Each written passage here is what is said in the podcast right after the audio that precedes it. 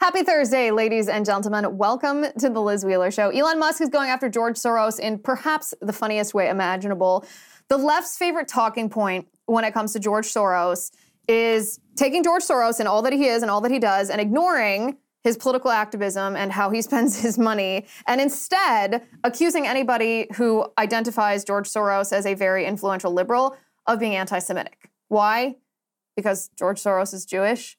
Now, this obviously makes no sense whatsoever because identifying George Soros as an influential, a very influential and very destructive leftist and enabler of leftists is based on his actions. That's not who he is, that's what he's doing. Or it's not an immutable part of his identity. I suppose it's who it's part of his character, who he is, but it's not part of his his religion, it's not part of his ethnic heritage, nothing like that whatsoever. But the left wants you to feel that you are a bad person if you criticize George Soros. So Elon Musk criticizes George Soros, and boy, oh boy, is the left going wild. We're gonna break that down. Plus, the left is trying to distract us from something, right? They're trying to distract us from one very specific thing that George Soros is doing that is wreaking havoc in our country. And I, I found some statistics that I want to share with you about the impact of George Soros's progress, so-called progressive prosecutors. George Soros calls them reform-minded prosecutors, which they very well may be, but what are they trying to reform? What are they trying to transform? We're going to talk about these statistics because it gives us a little bit better idea why the left freaks out whenever we mention the name Soros.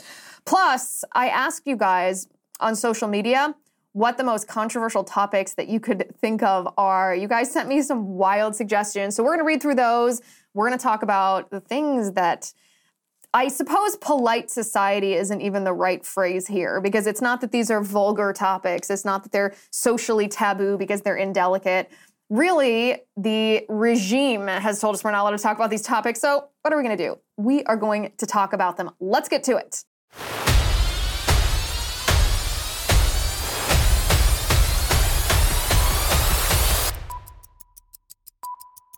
As the nation gears up for another election season, tune to the First TV for the best coverage on television.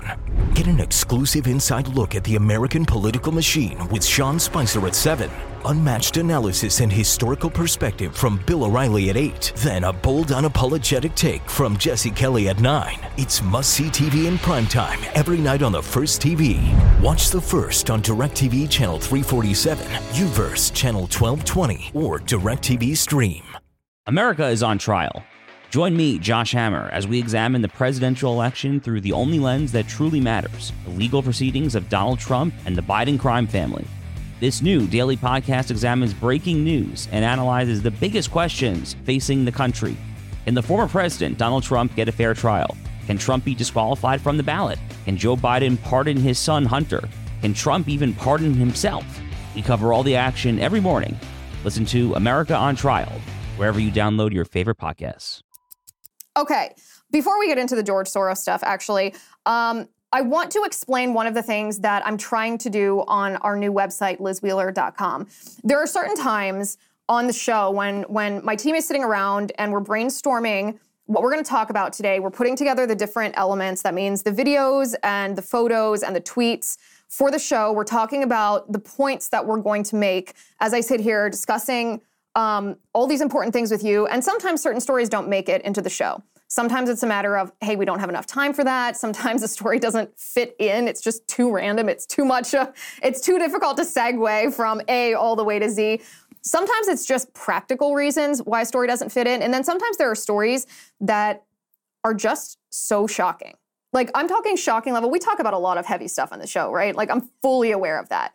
We talk about a lot of things that are disturbing. And in a sense, I think I think we all have gotten a little desensitized to the shocking stuff that we talk about because we talk about it so frequently. But once in a while, there's something that really is so disturbing that I just don't feel quite right about broadcasting it because I know that there are a lot of people that listen to this show with their children, a lot of people who listen to this while they work out and they don't want to get sick to their stomach listening to things they need to listen to. And so, one of the things I'd want to do on my website is I want to be able to tell you, hey, here's a story that you can decide when it's the right time to go watch this video or go read this story, this report of what happened.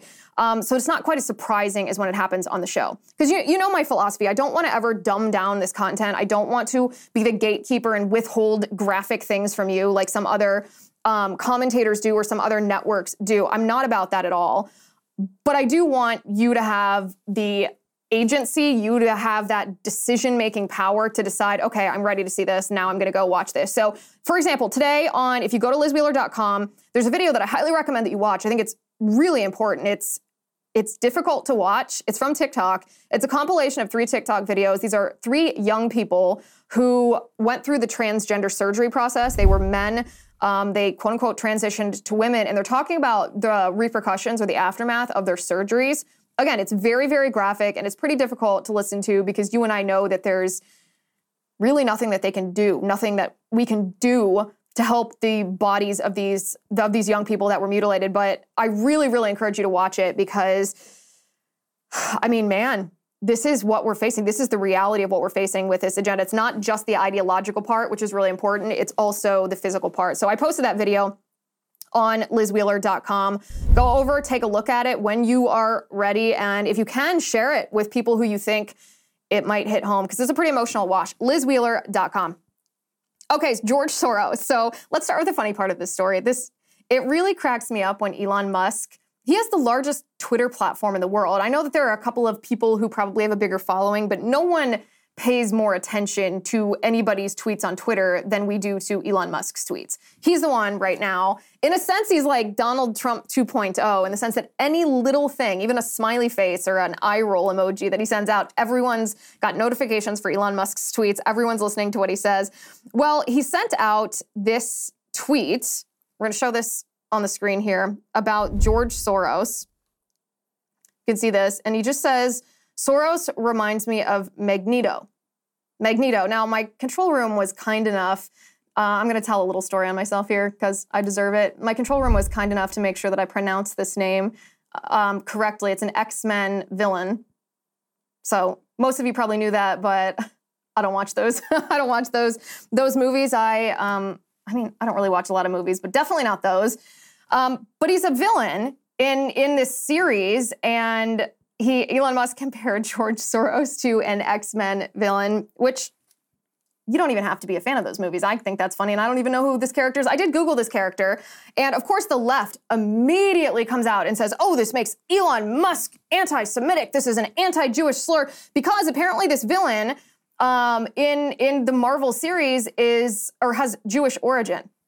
First of all, I don't know what that has to do with anything. I don't think that this villain is supposed to be a villain because he is Jewish. That's just part of the backstory of his character. I think that the character, the villain in the in the series, is supposed to be a Holocaust survivor, as is George Soros.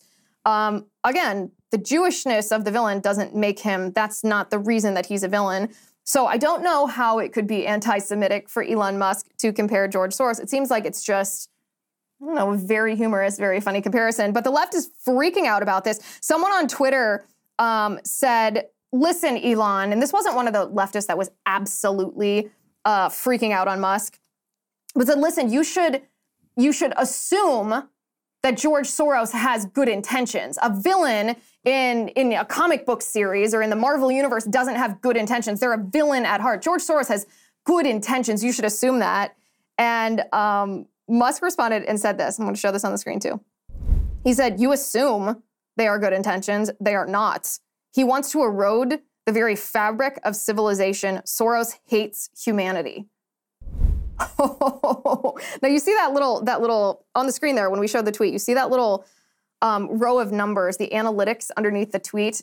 When we pulled that tweet, it had been viewed over 7.3 million times. 7.3 million times. That is a lot of people to hear Elon Musk say that George Soros wants to erode humanity, or what is it? Hates humanity. He wants to erode the fabric of civilization because he hates humanity. This is not actually that controversial of a statement to make. It's a harsh statement, but it's not controversial when you're analyzing somebody else's actions and the repercussions of their actions. And it's so obvious that George Soros does not care about humanity. He would not use his billions of dollars to fund the things that he funds if he wanted what's best for humanity. And he wouldn't he wouldn't do it with good intentions and continue doing it once he saw um, once he saw the fruit of his actions if he indeed cared about humanity. So I think Elon Musk is exactly right here. But this is this is this is what I wanted to do today. So I was digging a little bit into this. I was digging a little bit into some numbers and statistics about George Soros and what he's done with his money, what he's done with his Open Societies Foundation. Now, Open Societies Foundation, let's stop right there for a second. Open Societies Foundation is a perfect example of what we talked about on the show earlier in the week as it related to Congresswoman AOC and her former aide, who is a self-avowed communist who's now on the executive committee of the New York Communist Party. She's a, little, a literal communist boss, and she used to work for AOC. And the point that we made earlier in the week is that yes, the aide to AOC at the time that she was working for AOC admitted that she was a communist. AOC herself has never said, "Oh, I am a communist. I am a Marxist." But the point of that was, well, you don't have to say that you're a communist to be a communist. You don't have to admit that you're a Marxist to be a Marxist.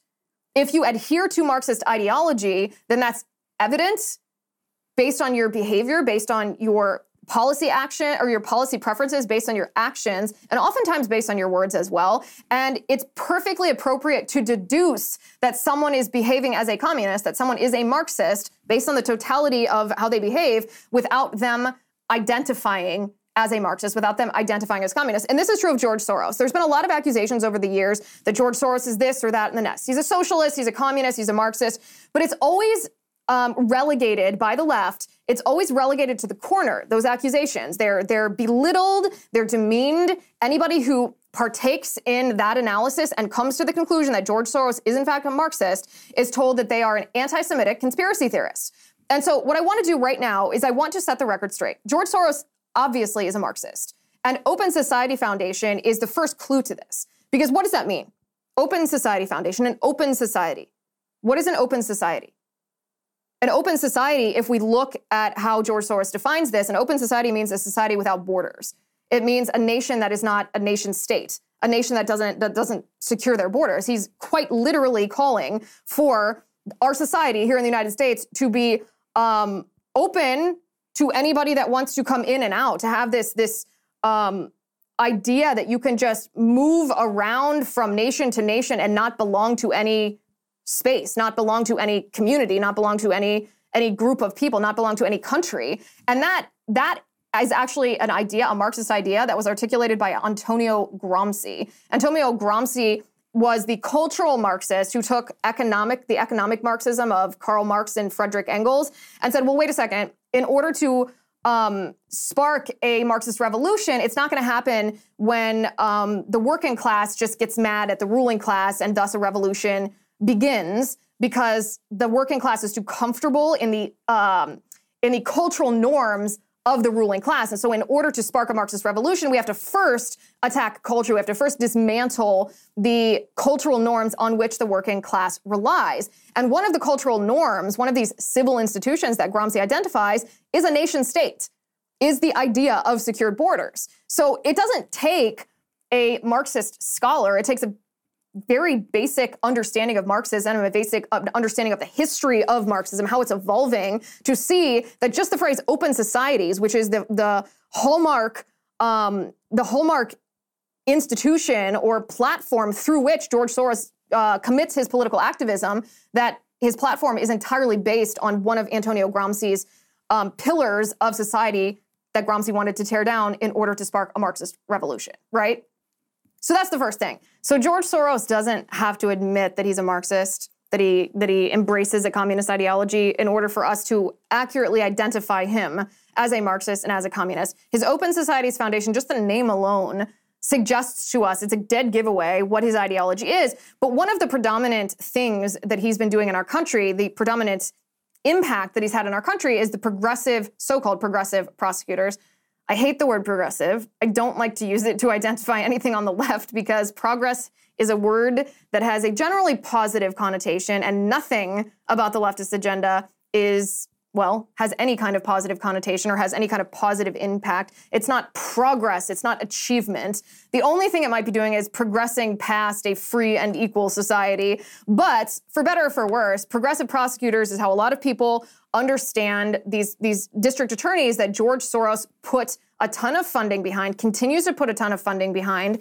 And these progressive prosecutors shouldn't even call themselves prosecutors because they're not actually in office to prosecute crime. They are, as George Soros identified in a Wall Street Journal article in which he bragged about funding these prosecutors, right?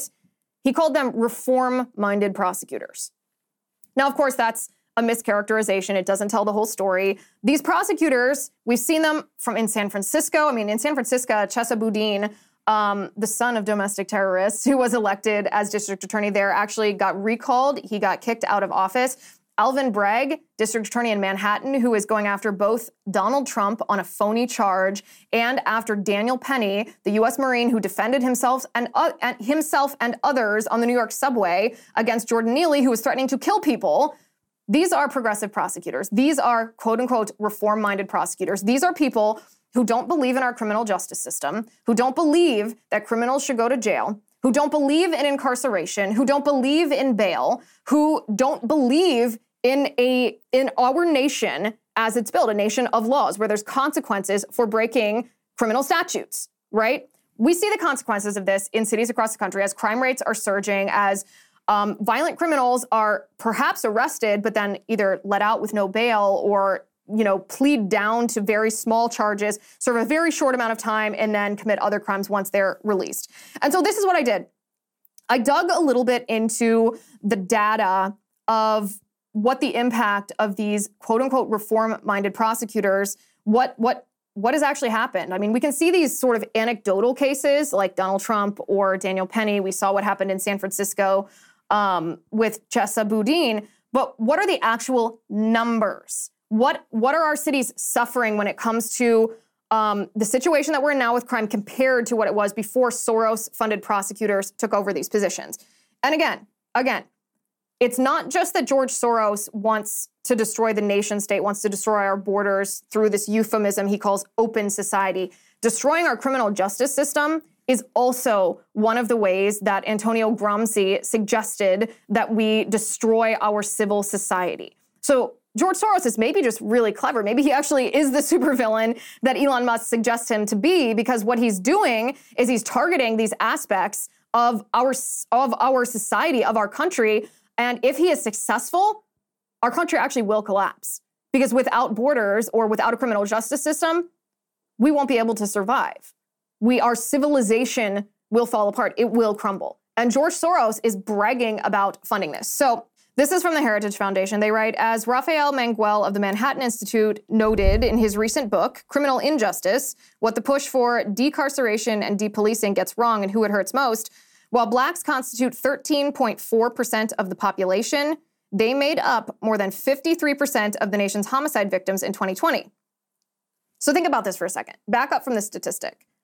Black people in our country made up more than half of homicide victims in our country. And when violent criminals commit a violent crime and are arrested, and then they're let out on no bail, no cash bail, or they are given a light sentence and allowed back into the community, what happens?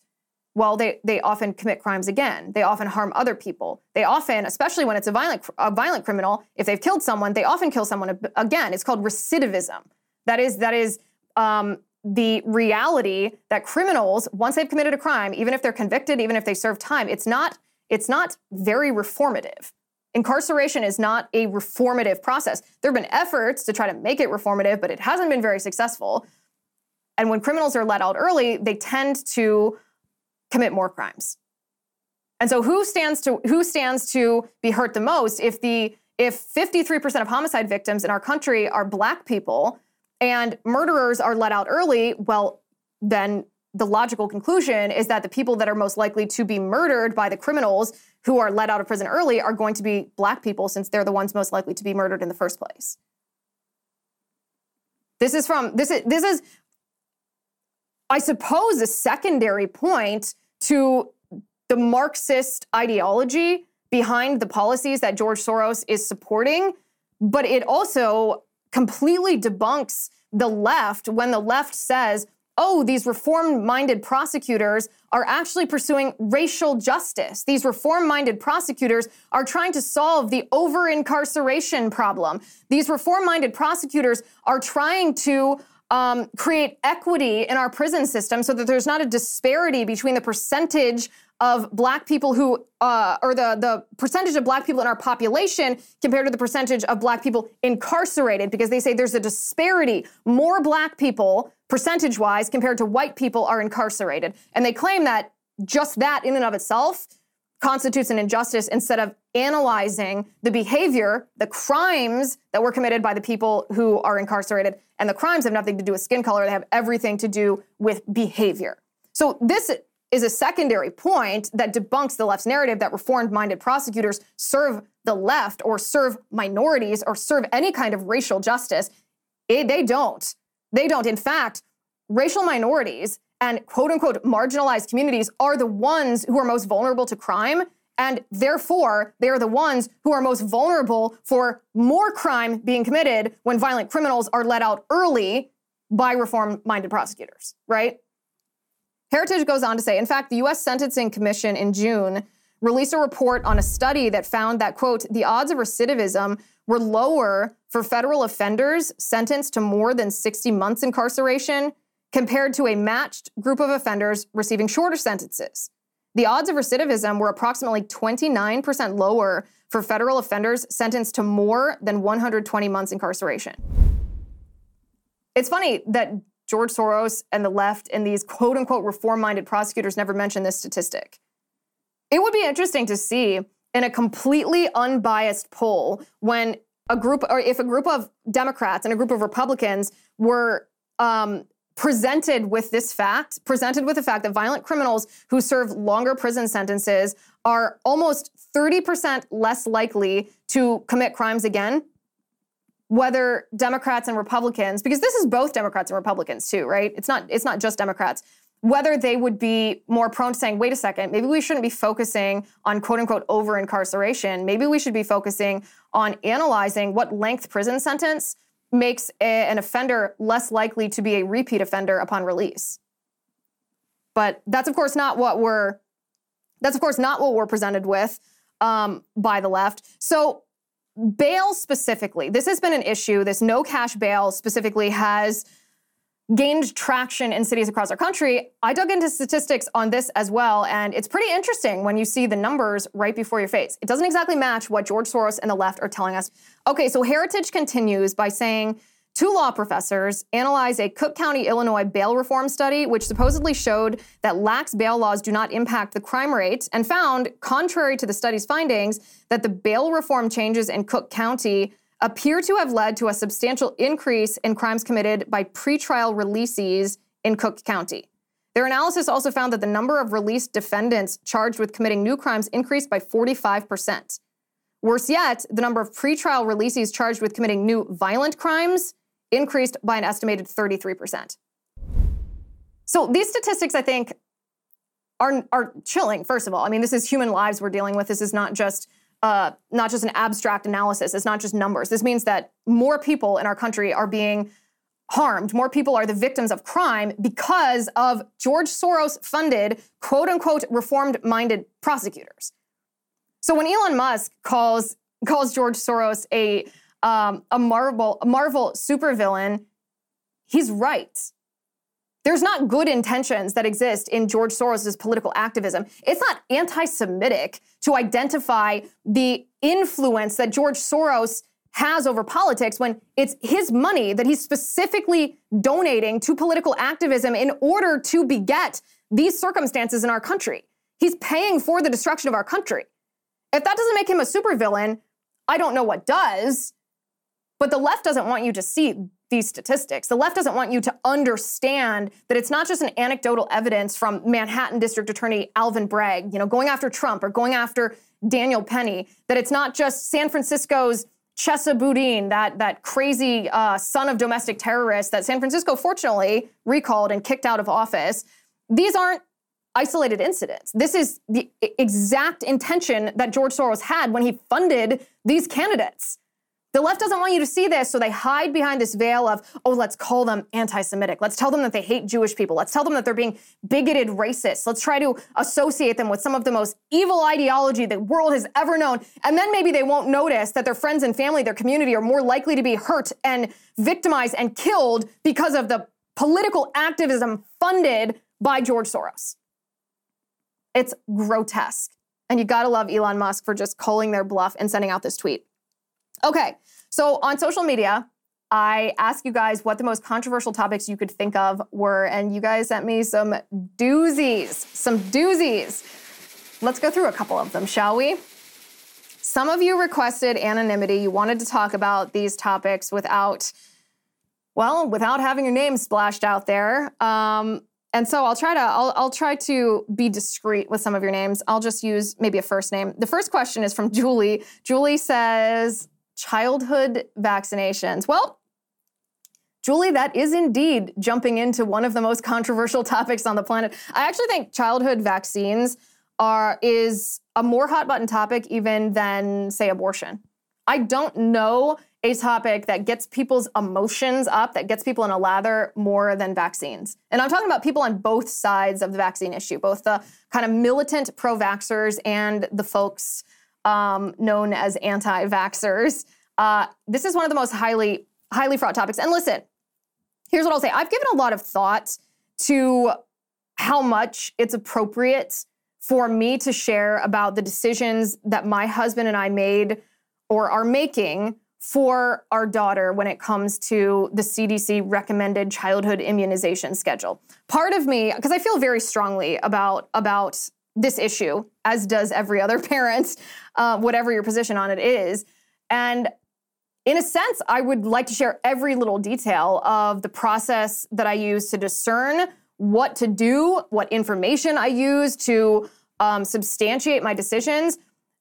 At the same time, it's not just my political decision. It's not just my decision, medical decision. Um, I do want to talk about this, but I will. I, I want to be very cognizant of being respectful of my daughter because it can. I mean, it can be her choice to talk about those types of things if and when she would ever want to do that, right? Um, I don't want to. I don't want to betray her privacy when she's just when she's just a tiny baby. I will say that I'm reading a book right now that I highly recommend that you read. It's super good. Um, it's called Dissolving Illusions, and it's a history of disease, communicable disease, specifically in the United States and in the UK over the 19th century. So in the 1800s, specifically in the mid 1800s, the late 1800s. And it's really interesting because childhood disease or diseases that killed children during that time period are some of the diseases that um, we vaccinate against now. And it's really interesting to see how different aspects of our society have changed, notwithstanding vaccination. So, hygiene, for example, and sewage systems, and nutrition, and child labor laws, and all different kinds of things that impact people's health, their vulnerability to diseases, or our ability to uh, treat diseases when you actually contract diseases. So it's a really interesting, it's called dissolving illusions because we kind of have this idea in our society now that the diseases that we face now, or that we could face now, are exactly the same. That is a one-to-one comparison of these same diseases when we when we face them as a society um, in the 1800s, in the 19th century, and that's not true. It's not. It's not even kind of true, and it's really eye-opening to dissolve those illusions that um, that exist around the diseases that we so often vaccinate for. I've also openly told the story. I have no problem telling the story. I openly told the story about what happened to my husband and I um, the day that my daughter was born. How I did not do the Hep B vaccine on the day that she was born because why? I don't have Hep B, and she's not therefore at risk of it. Um, and they sent in the hospital sent in a neonatologist to basically bully us into try to do this. And I was like, oh, why does she need it? I don't have I don't have Hep B. And they tell me, well, it's in case you, you know, get in a car wreck on the way home and your baby needs a blood transfusion and maybe that blood is contaminated with Hep B. And man, man, for the rest of my life, I will wish that I had um, you know, that my brains weren't quite as scrambled as they are right after you give birth, and that I had been like, oh, how many times does that happen in the United States? But, you know, you always think of the funniest and the wittiest comebacks after a situation is over.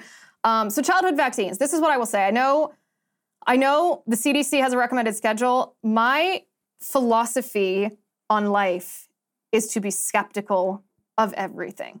Question everything. Demand substantiation. Think independently. Do not defer to the so called experts just because they claim the title of the experts. There's plenty of information out there so that you can decide what's best um, for you and your family. And you know what?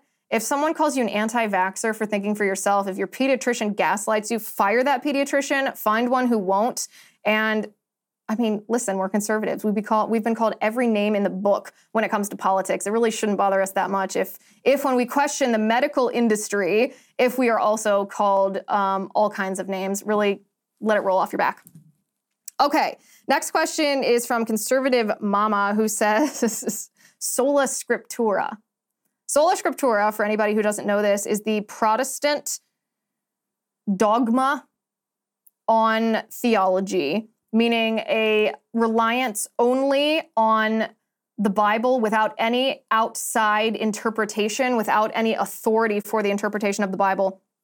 This is uh, in contrast to the Catholic view, which says, okay, the Bible is the Word of God, it's inerrant, but in order to properly interpret it, we have tradition, which means the Bible wasn't, after all, compiled uh, for three, four hundred years after after Jesus was on earth. It was compiled and interpreted by the magisterium of the church, the church that uh, Christ handed down to his apostles. The apostolic tradition still exists in the Catholic Church. So that's that's the the little contrast here. It is a very controversial topic. My my opinion on sola scriptura is that it's actually ironically unbiblical because if you are relying only on the Bible, the Bible where does the Bible say that you should interpret the Bible sola scriptura?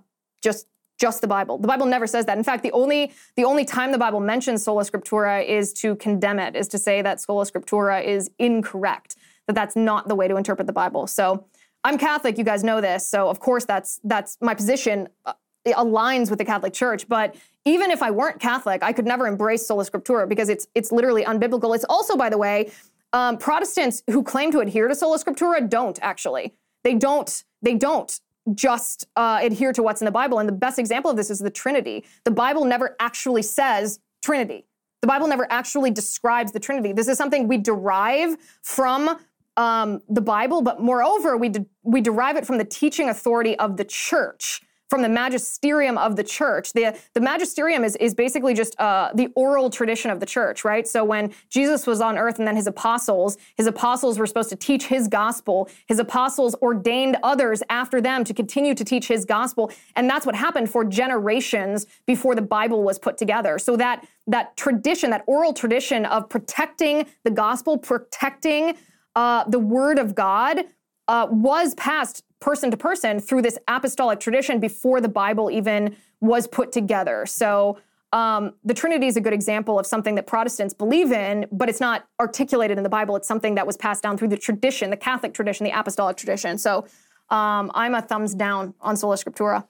Okay, our next one here is from Maud Etruge, who says reparations. Oh, reparations. We had a whole show on reparations, uh, I think two weeks ago. So if you haven't if you haven't listened to that show, go on back and look that up. You can just go to Apple Podcasts and look up Liz Wheeler reparations, or same thing on YouTube. Reparations are socialism.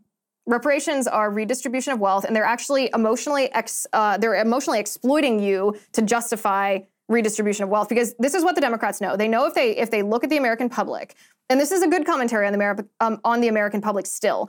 If they if they present an idea to the general population of our country and say, listen, we as the government think that we should be allowed to um, go on your phone and go into your bank account app and take some of your money and transfer it to somebody else who doesn't work, who hasn't sacrificed the way that you have, just because we think that that's fair, the American public's going to rebel the American public's going to be like, I don't think so. Get out of my bank account.